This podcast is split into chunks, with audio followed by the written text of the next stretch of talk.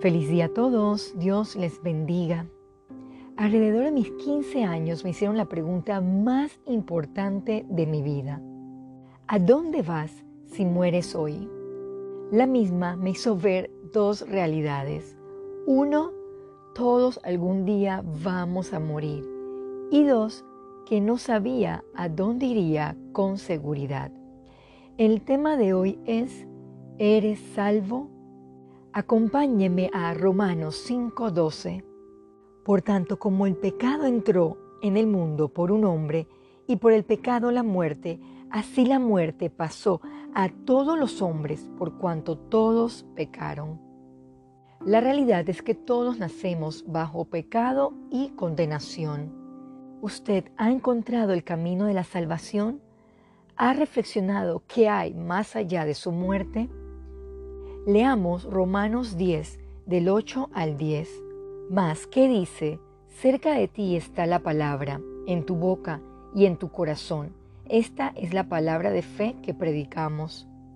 Que si confesares con tu boca que Jesús es el Señor y creyeres en tu corazón que Dios le levantó de los muertos, serás salvo. Porque con el corazón se cree para justicia, pero con la boca se confiesa para salvación. La palabra de Dios y un genuino arrepentimiento nos liberará de la muerte espiritual para obtener plena certeza de nuestra salvación. Busquemos también Romanos 8 del 1 al 4.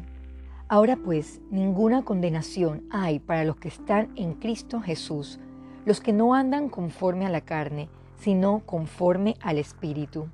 Porque la ley del Espíritu de vida en Cristo Jesús me ha librado de la ley del pecado y de la muerte.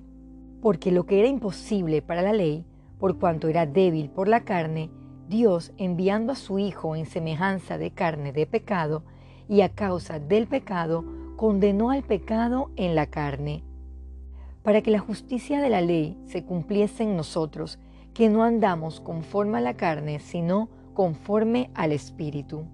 Comprender esta gran verdad nos llevará por un camino de transformación y obediencia. Vayamos a 2 de Corintios 5, 17. De modo que si alguno está en Cristo, nueva criatura es. Las cosas viejas pasaron, he aquí, todas son hechas nuevas. En una etapa joven de mi vida pude experimentar esa convicción clara del significado de la vida que agrada a Dios y la salvación.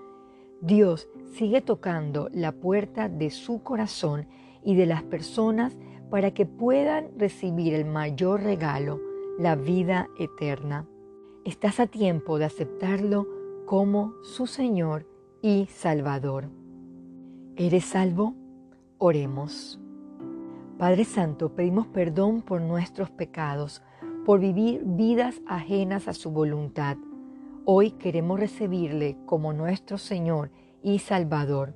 Ponga un corazón nuevo y mente para tener una vida conforme a lo que usted desea, amarle y honrarle. En Jesús oramos. Amén.